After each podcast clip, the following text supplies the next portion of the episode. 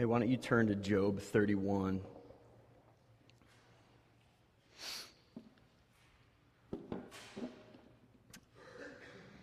Uh, I'm going to warn you this morning. Um, this might come with a little uh, emotion.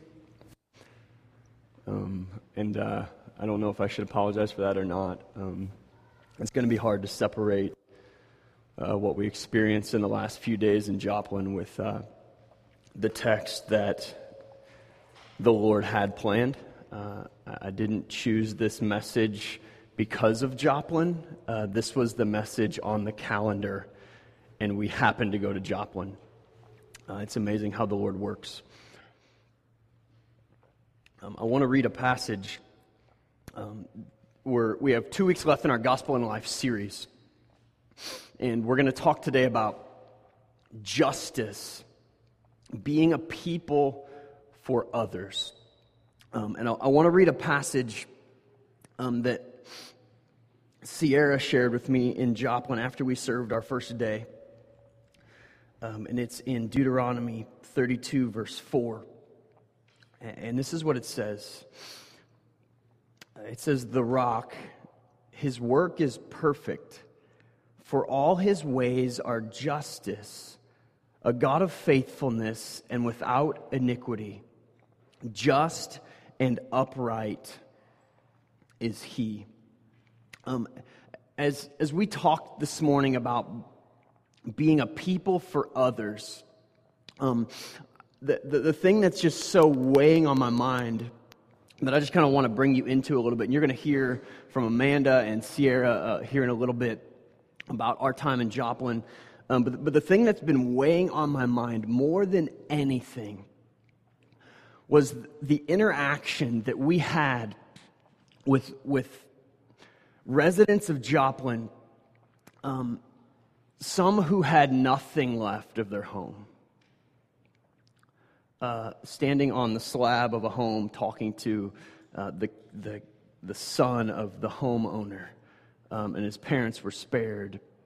Um, talking with, uh, with a family, with, with a 92 year old World War II veteran um, who really could do nothing to fix up his own yard. Um, and the gratitude in these people's hearts that they're like, why, why would you come here? And my response to them was like, how, how could I not? Like, this is the overflow of what we're called to be and do all the time, everywhere. And so, that's not even in my notes. It's just for free um, before we get started. Um, I need to pray and then we'll, we'll continue. Papa, you are faithful. You are the rock. You are good. And I beg that your spirit would consume me like none other this morning. God, so much emotion within me, notes in front of me, your word in front of me. Um, God, would you direct the words that, that, that happened from here this morning? And God, would you break us where we are selfish and where we're so consumed with ourselves, our comfort, our stuff and would you show us your eternal plan? And so, uh, God, I run to you, and I beg that you would be God in this moment. In your powerful name, I pray. Amen. Job 31. I want to start here um, because here's what Job does. You're familiar with the story of Job. I'm sure many of you, the, the immense suffering that he experienced in his life. Um, and here in Job 31, he's basically pleading the case of his innocence, pleading the case that he's walked in integrity, and he's going to lay out some pretty unbelievable truths that teach us a lot about how to view people. Okay, so I want to lay a foundation of how the scripture teaches us to view people, and then we're going to actually get in and talk about how to act around people. Okay? Um, so, uh, Job 31, I'm going to start at verse 13. Here's what it says. Um, follow along with me in your Bibles. Listen to Job pleading the case of his integrity. If I have rejected the cause of my manservant or my maidservant, when they brought a complaint against me, what then shall I do when God rises up? When he makes inquiry, What shall I answer him?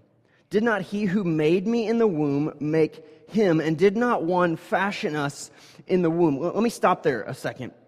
Um, I believe that Job is trying to, trying to communicate a couple things here, and I want to point those out. That when we truly understand the gospel, it opens our eyes to see a few things. Here's the first thing that Job is trying to show us that when we truly see the gospel for what it is, it opens our eyes to see that we're all on the same playing field. That there's a level playing field, and that we really live with no rights. Okay? And so, no, notice what Job says. If, um, he's talking about his servants, and he's like, if they, if they brought a complaint against me, he's like, everything that I was in, within me, I sought to treat them properly. He's like, even in his own work, he didn't see a hierarchy in himself as the master and his servants as lower, but, but even like they could bring a complaint against him. And how does he articulate why? What does he say? 15. We all came from the same place. So he's like, there's a hierarchy between man and God, absolutely, but there is no hierarchy between mankind and mankind at all. Why? Because we all came from the same place. Here's how the Psalms articulate it the, the, the idea of us being born into sin. Psalm 51, verse 5 Behold, I was brought forth in iniquity, and in sin did my mother conceive me. 58, 3 The wicked are estranged from the womb, they go astray from birth speaking lies. We're all born into this, are we not? And so when we look out into the world and we view people, we have to realize that, that it's, it's, it's a level playing field. Period. Period. And then Job's going to take us a step deeper. 16. If I have withheld anything that the poor desired, or have caused the, the eyes of the widow to fail, or have eaten my morsel alone, and the fatherless has not eaten of it. For from my youth the fatherless grew up with me as with a father, and from my mother's womb I guided the widow. If I have seen anyone perish for lack of clothing, or the needy without covering, if his blood has not blessed me, I'm sorry, if his body has not blessed me, and if he was not warmed with the fleece of my sheep, if I had raised my hand against the fatherless, because I saw my help in the gate, then let my shoulder blade fall from my shoulder, and let my arm be broken from its socket. For I was in terror of calamity from God, and I could not have faced his majesty. Um, Job saying, I once was poor. I once was fatherless. I once was homeless. I once was in desperate need, in a helpless condition. And God, in His mercy alone, not leaving me there as I deserved, came to my rescue. So all of a sudden, his eyes are open to see a God of grace but seeing a God of grace has to lead us. I'm sorry, mercy. I, I skipped one. S- becoming a God, uh, seeing a God of mercy has to lead us to actually be people of mercy. Because notice what Job is saying. He's like the poor, the widows, the fatherless, the needy, those without clothes. Everything he sought to do, he's like, I cannot withhold from them. Because God has not withheld from me. He is not giving me what I, what I deserve. And so notice how he dives us deeper into not just viewing it as a, as, as a straight, plain, living. I'm sorry, I'm really tired this morning. Not just seeing it as a flattened out playing field where we're all the same, but diving deeper into the reality of God doesn't just leave us in our situation. His mercy, Him not giving us what we do deserve. And notice what Job says in, in 22. If he would come to the conclusion that he wasn't merciful, like his heavenly father is merciful, look at, look at the sorrow. Let my shoulder blade fall from its shoulder let my arm be broken from its socket, for I was in terror of calamity from God, and I could not have faced his majesty. It's like God is so holy that he would think of me, that he would pursue me, that he would not leave me in my helpless condition. And then he dives us a step deeper in 24. If I have made gold my trust, or called fine gold my confidence. Okay, notice the abundance. Notice, notice what he's talking about here. If, if I have rejoiced because my wealth was abundant, or because my hand had found much, if I have looked at the sun when it shone, or the moon moving in splendor, Okay, so he's laying out all the, the not only God did not give me what I deserve, but the abundant grace of the Almighty God. He's like laying out all of these different things gold, wealth, the, the beauty of creation. And then he says in 27, and my heart has been secretly enticed, and my mouth has kissed my hand. This also would be an iniquity to be punished by the judges, for I would have been false to the God above. Okay, so notice what he's saying here. It's as if he's like, can, can he look at all the abundance of what he has? And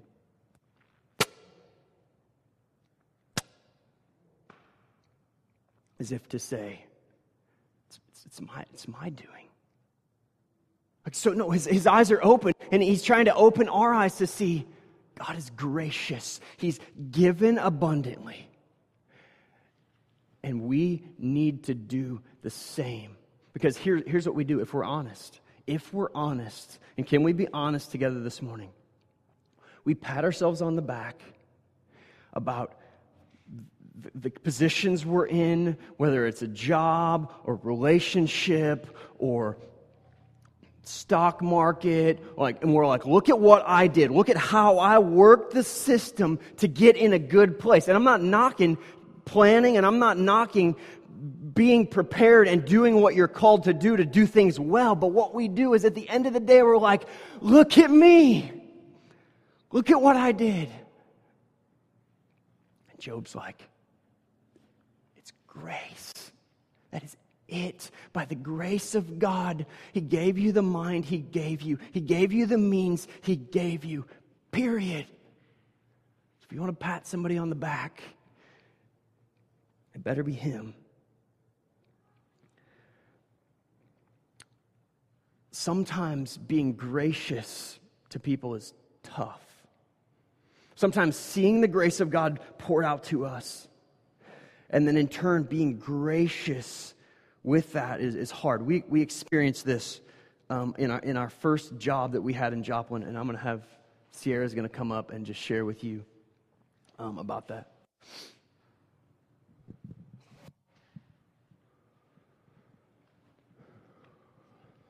I'll try and make it. Okay. All right, awesome. Um, okay, so we got there, and one of the guys who was in the vehicle with us kind of just summed it up. We pulled up, and he was like, There are so many people who are so much worse off than this that need our help. And we did. We pulled up, and you can like count the leaves in his yard, and there was like maybe like a little bit of insulation in his driveway. We're like, Seriously? You called for help. Anyway, and that's a terrible, ter- anyway, but that was kind of the overall attitude. So we pulled up and um, uh, got out, and the guy was like, um, like he said, 92 years old, and he was like, Yeah, um, I've got all this insulation in my driveway, and I want it raked up, and I want all the leaves, you know, and, and everything. And I'm like, Seriously? Okay, so I don't know what the guys did, but um, Amanda and I went and grabbed rakes, and we started like raking the driveway um, to get like the five pieces of insulation up and the 12 leaves out of the yard. And all the while I'm doing this, I'm like, Okay, going over like the Colossians verses, do everything you do for the glory of God. And I'm like, All right, God, doing it for your glory, whatever your lawn. And then I just kind of think the thought, and I'm like, God, geez, you don't waste your time raking like five leaves out of my yard, and then God hit me with a Mack truck. Um, I realized he does that every day. There are much bigger yards. There are yards with houses demolished and trees down, and just picture the yards as like people's lives. There are huge things going on, and yet then there's me over in my yard with like 12 leaves and four pieces of insulation. And, you know, I'm like, oh God, um, you know, whatever, please don't let me get a head cold, you know, because that would just make my life kind of miserable this week, you know, where, oh, please let me go find a good parking spot because it's raining and I don't want to get wet. You know, insert whatever like the little bitty request is that we have here. And then there's people who are lost or um, just whatever, uh, being uh, tortured in other countries, being, you know, going through war and famine. And um, those are like the big yards. And yet here I am with my perfect little yard. And God's like, Sierra, I rake your leaves all the time. Uh, you can't do it yourself. Just like this 92 year old guy. It's, it doesn't matter the size of the task. God has called us to do it because He does the same thing in our life. No matter how big the thing, we, I, I wanted a big house. I wanted a lot of stuff in the yard. I wanted to be able to see that we'd done like this huge thing. And God's like, no, sometimes you just got to do the little task, just this little thing, just this little thing of helping this person with this one small thing. That's being me just as much as helping in the big stuff. That's just like I help you and versus the other people anyway. So I hope that made sense. So after um, we left this guy's yard, um, we. Uh, we all talked, um, and we all felt the same exact way about here's this 92 year old man that was passionate about taking care of what God had given him. Um, and he couldn't in no way ever have done what he asked us to do. There were a few more than 12 leaves, but um, um, th- there's no way he could have done what he asked us to do.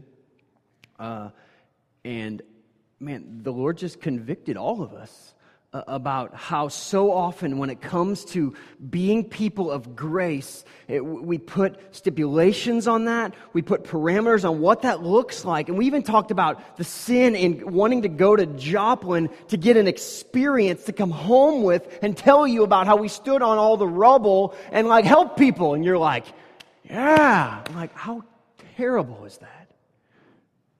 So the Lord just out from the bat is like, you are not here for you. You're here for me. You're here to share my name with people whose lives are broken, including this gentleman. Go to Luke chapter 10. So, how we see people is, is huge because it's going to change how we actually interact with them.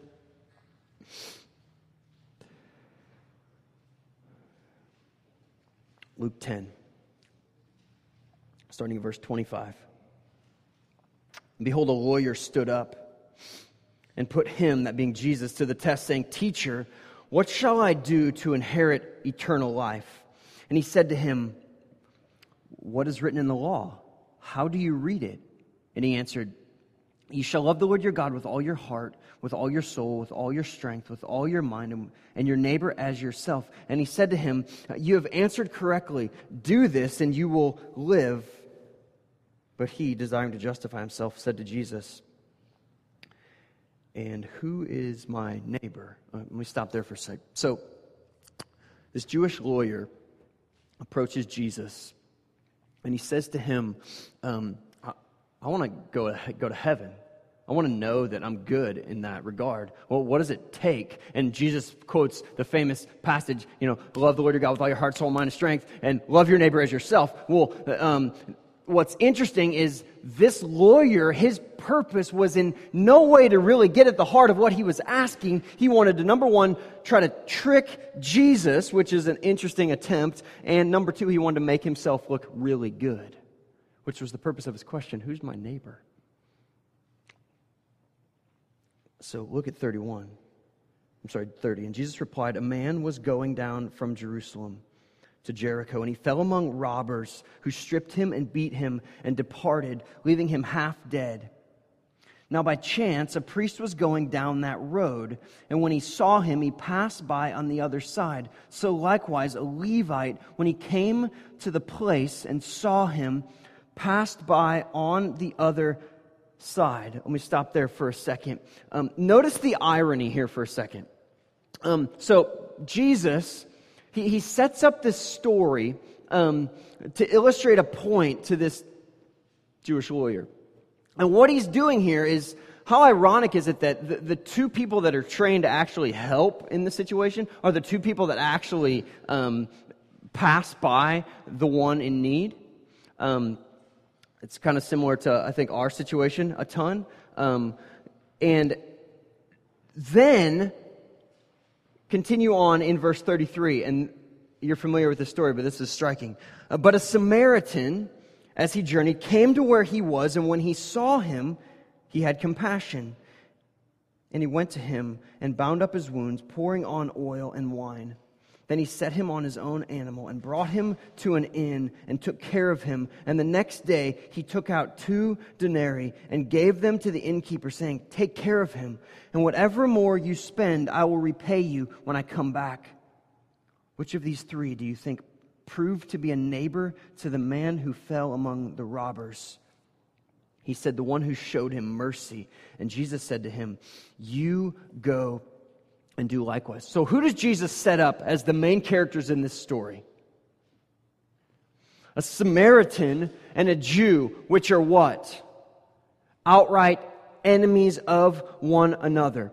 And so this story begins to play out, and here you have um, this, this passageway. You might be familiar with the idea that it's known as the Bloody Way. It was an incredibly dangerous trek of 17, 18 miles that, that not only was it dangerous for the Jew to travel, but the Samaritan to travel as even worse, and then to stop and offer help. Now, here's the interesting thing Jesus takes, he's talking to a Jewish lawyer, and he puts the guy in need on the ground. who, who is it? It's, it's a Jew. Uh, interesting. Think Jesus was trying to communicate something there? Probably. He puts the Jew on the ground. And the Samaritan comes by, and, and what happens? He stops. Now, everything about a Samaritan in that moment should have done what? Kick the guy in the teeth to start. Because Jews treated Samaritans horribly. They even thought they were demonic. But check out what Jesus is doing. Jesus is confronting this, this religious lawyer who's trying to just get by easy and, and say he's doing well and protect himself from the needs of others. Neighbor, who's my neighbor? And here Jesus is like, anybody that comes in your path that has need is your neighbor, even if it's the guy right next door. And he's confronting this Jew and he's confronting us in the reality that, that so often we just want to step back and we don't want to truly engage the need that is around us. We don't want to truly be who God calls us to be as the people of God, but like, you know, somebody else can get it. So, uh, five things that I want to point out in, in this encounter right here. Number one, mercy is the litmus test for authentic faith. Mercy is the litmus test for authentic faith because look at verse 33. Look at what it says. But a Samaritan, as he journeyed, came to where he was, and when he saw him, he had compassion his, his soul broke within him. Why? Because he, because he understood mercy. When you, when you get mercy, you give it. Not just when you get it, but when you actually get it, you give it. Because that's the nature of it when you understand that you have freely received, you're just like, how can I not but give? So let me define mercy for you spontaneous, superabounding love, which comes from an experience of the grace of God. The deeper the experience of the free grace of God, the more generous we become. So, if pursuit of Jesus is what Jesus calls it that we're go, we dive deeper and deeper and deeper into Him, then what does that mean for how generous we are and become? We become more and more and more and more. generous people. So it's something that we owe the people around us. Second thing mercy requires entrance into others' pain. Look at verse 34. He went to him and bound up his wounds, pouring on oil and wine. I'm going to stop there for a second. He engaged the dude's blood. That's sick. You don't think? I mean, I had to like look away when my first daughter was born, so maybe I'm just weird. Um, he engaged. He engaged the dude's pain, his wounds. He he he began to bring healing and and try, start to help at, at the core of his pain.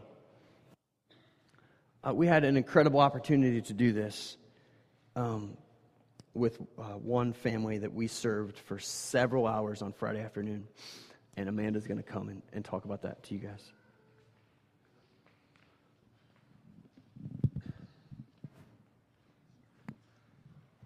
So this, the second house that we went to on thir- Friday was um, a 70 year old couple, uh, Pete and Linda, and we got there and um, it looks like we couldn't really do anything to start out with, and they had a bunch of big logs and trees, and um, their yard was to the back of like the parking lot, um, so we couldn't really drag everything to the street. It would have taken hours, um, and uh, Linda didn't want us to burn anything, so we're like, really, we just rake this guy's leaves. We come here, and now I feel like we can't help Pete and Linda, so not shortly after, I'm talking to God, like, come on, you got to help us out here. A bobcat rolls into the, the yard, and he takes like everything, the big stuff that we couldn't do, and the guys get to work. They're doing the chainsaws, and um, so everything kind of sets in motion.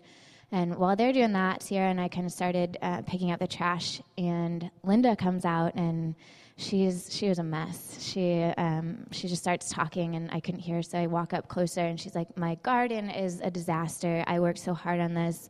Um, it's all gone." And I thought we were done with everything that God was trialing us and our tribulations with raising our kids, and it's it's not over yet. And we're 70, and she just kept going on and on and on, and eventually I just started crying and I just I hugged her and she cried and she's like my husband's telling me not to cry. I'm like you go ahead. so it was um, it was definitely a touching a touching moment for me to be able to comfort her in that way and just for God to show His mercy on them and their situation. Um, and kind of after we got done, we all um, the good the Samaritan Savior Savior, Salvation Army, they came around and shared with us that these two people had just accepted Christ the day before. And that was awesome. And we were even more like invigorated. And so we all went to pray with them after. And they were just so gracious, like grateful for our service to them. And um, Linda was like, I will never forget you for the rest of my life. And um, it was just an amazing, amazing experience. Dave walks up and he says, We come here in the name of Jesus. And she said, I know. Like immediately, matter of factly, I know. And that to me was just like everything that we were hoping for, um, just spreading Jesus' love around. Um, so while I was working in the yard um, after she had kind of broken down, it was amazing to me because God was um, Rick's words actually in future or past sermon. He had said, "We're not here to raise a pretty garden and have perfect kids that don't give us trouble." Like, um, and that in my life was what I was talking to God with that whole time while we were doing that. Um, I'm not here to to have a perfect job and to have perfect marriage or anything like that. It's I'm here to serve God and love others, plain and simple.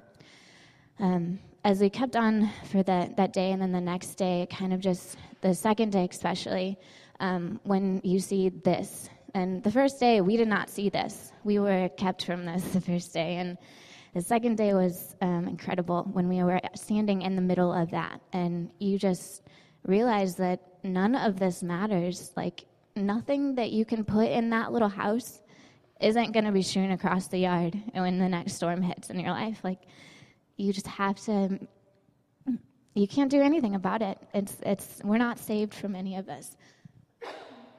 Um, so that was laid on my heart, especially with like my job and my career and like what I'm trying to do. And God kind of put that into perspective for me with the corporate world and what my goals are there. And everybody else around me is so consumed with filling up that house that's going to be destroyed. That's what God laid on my heart. Cool. Thanks for sharing. Um, there's something awkward about uh, entering people's pain. Um, just to the left of this house, or what was a house, is another house um, that all that existed was a closet, and there was a couple in the closet that was that lived through it. But there's nothing on the slab except like a closet. Um, and we're, we're over here cleaning up back here. I don't know if you can see um, Amanda is in this picture uh, right there in the white. Um, and we're, we're over there back kind of behind her, and there's a guy digging through all this, all this rubble. And you can tell he's doing it in such a way that, like, he's not just some random person. Like, he's got to be the homeowner.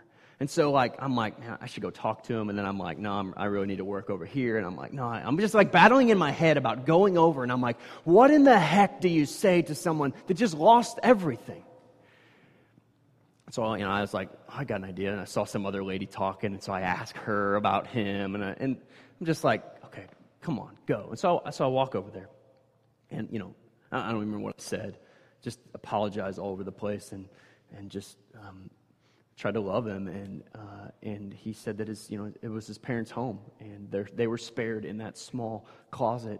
And um, it, it, it, the Lord just taught me so much about I think we make things so much more awkward than, than they need to be, or we, we center them around us.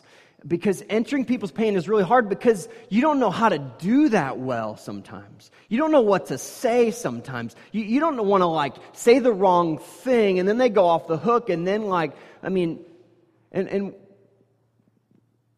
we kind of experienced that with this, the, the, couple that um, Amanda was talking about, where this lady was just so distraught. But God calls us to enter people's pain. And He calls us to trust Him so much that, that He'll give us the words to do it. But so often, what we do is we stay back and we want to be comfortable with the fact that I'm real comfortable knowing I don't have to have that conversation or navigate how that works. And I can't tell you how blessed that man was when the Lord finally did give me the courage to go up to him. Um, and I found out that his parents were, his dad's a pastor, that lived in that home. And man, I just got to pray with him and just love on his, his five year old who he said was, thought it was so awesome to be here and like be digging through looking for stuff. And, um, and like, like God uses, He calls us to enter people's pain. And He promises that He wants to use us to do that. And the third thing is this from verse 34. Mercy requires personal sacrifice. Mercy requires personal sacrifice. It says, and he went to him and he bound up his wounds, pouring on oil and wine, and he set him on his own animal and brought him to an inn and took care of him. Okay, think about that. It's like taking a homeless person, putting them in your car, driving them to your house, putting them in your bed on your sheets feeding them your food. This is, this is, what, this is what he did. The, the, the, personal sacrifice. Here, get on my animal. I'm going to, to lay aside my belongings, my, my, my, my, my, because you have need. And I have need. And God's greatly provided. And so, out of the, out of the overflow of my heart, not out of the overflow of my stuff, not of the overflow of, I have so much, so I'm going to give what I have. And then keep, like, no, God sometimes will say, no, you need to get rid of everything. That's not necessarily the norm, but it could be what He calls us to do. So let me ask this question what, what is it for you? What, what's the personal sacrifice that God calls you to make? Or what is it that you try to be real comfortable in? Because, you know, whether it's a, a relationship that you, you just, you just want to be comfortable with that person, or you just don't know how engaging that person will look like, or you, you just, you, you want to be in your comfort zone, if you will. We experience that. Like the, the, the, idea of personal sacrifice. This Samaritan, he became dirty and, and gross because there was someone that had need. This is what it means to be the church. This is the calling that we have. But what about this? You know, I look around here and um, we're all pretty much the same. Uh,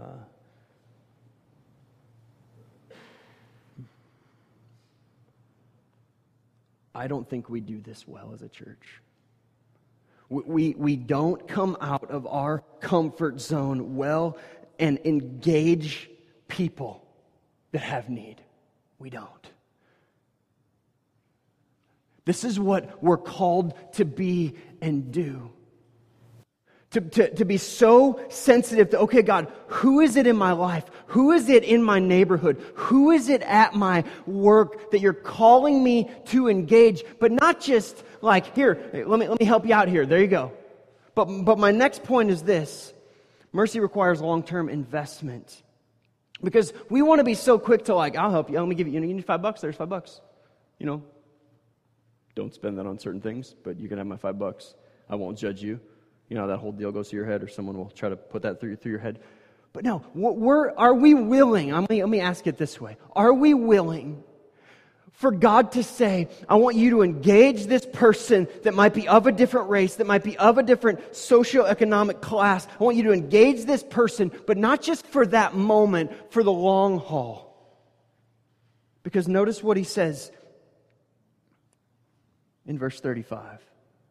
And the next day he took out two denarii and he gave them to the innkeeper and said, Take care of him, and whatever more you spend, I will repay you when I come back. He's like, I'm not just giving you this and then jetting, but he's like, I'm taking responsibility to see that this happens. How are you doing with that? How are you doing with flowing out mercy to others who have need?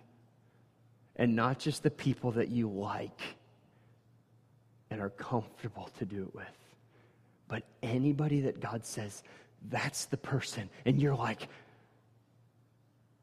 that guy? Lord, we need to talk. Really? That, yes, that guy, that girl. Who is that for you?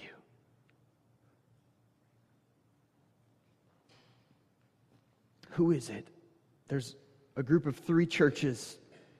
We're one of them that are trying to launch an initiative, organization, whatever, we'll see what it becomes, just called I Heart North County, where we try to love on this community and we rally churches and people and organizations to see the need in our community and meet it. And we sent out the mission team that was here last week, and they went out and did flyers and surveyed the community. And I've already received numerous phone calls saying, How much is this? Like, I need my lawn mowed. How much is it? Like, it doesn't cost anything. And we're just, there's a group of pastors that are just starting to pray through what does it look like for us to just love on the people that God has put in our community? And we want to do it for the long haul. Number five,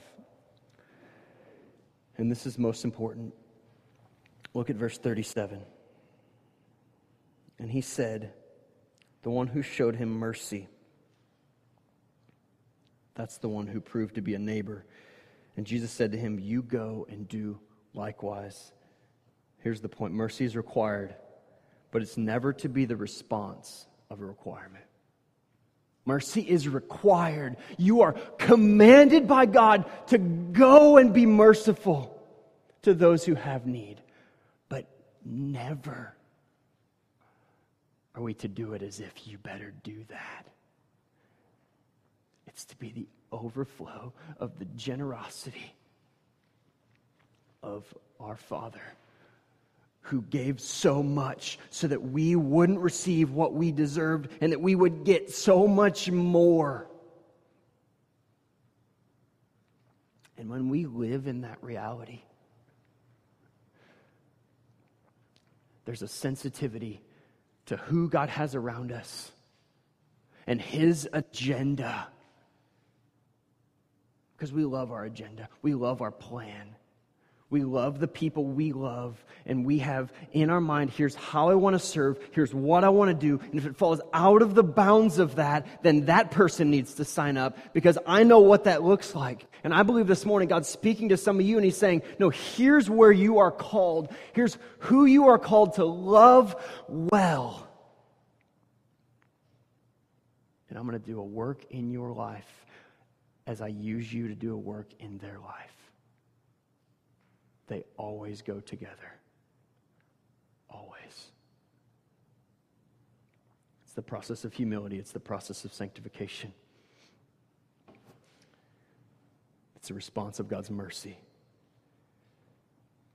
Titus 3, the passage we started our service with, says this But when the goodness and loving kindness of God our Savior appeared, he saved us, not because of works done by us in righteousness Quit patting yourself on the back. But according to his mercy. And you know what, church? It's our task to take that out of these doors. Places like Joplin and Alabama and Africa and Nepal, and Korea and Boulder South County, Maryland Heights, in Hazelwood, or whatever you want to call it.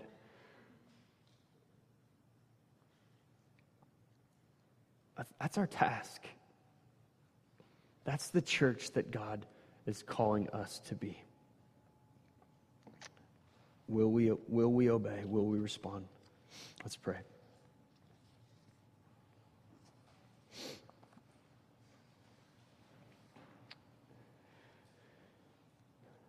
Father, I, I stand here in this moment in time, I'm fearful.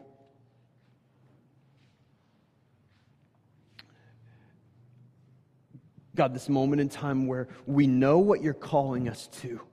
Walking that out isn't easy. It's not natural for, for some of us. Some of us, it's who we are through and through, but it's not natural.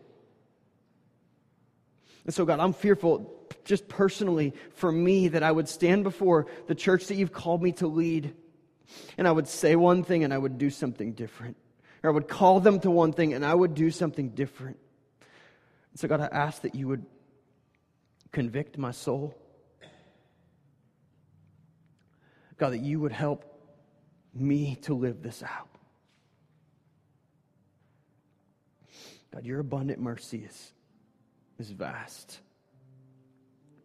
And God, like the physical condition in Joplin,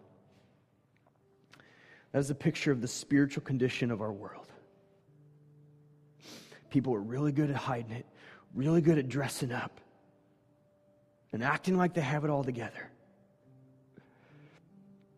And God, sometimes we are too. So, God, would you by your Spirit's power, give us permission this morning to be the first ones to admit that we need your mercy. Because we, we are disobedient.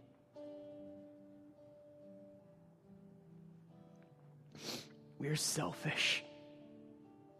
We love our stuff. We love our plan. We love our agenda.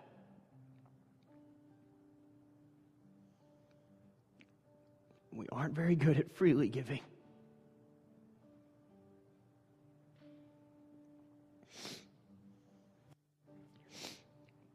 And so, God, would you, by your Spirit's power, enable us to walk in obedience?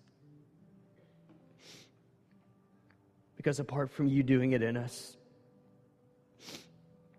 God, it's just not going to happen. So, God, might this be one moment in time where you propel us forward a bit to walk more faithfully with you, to be more giving to those in this place, to be more giving to those outside this place, to grasp a little bit further this morning the depths of your love for us and the depths of how you've extended your grace and your mercy to us. That we would get mercy in such a way that we would give it. God, have your way. Might we never be the same. In your name.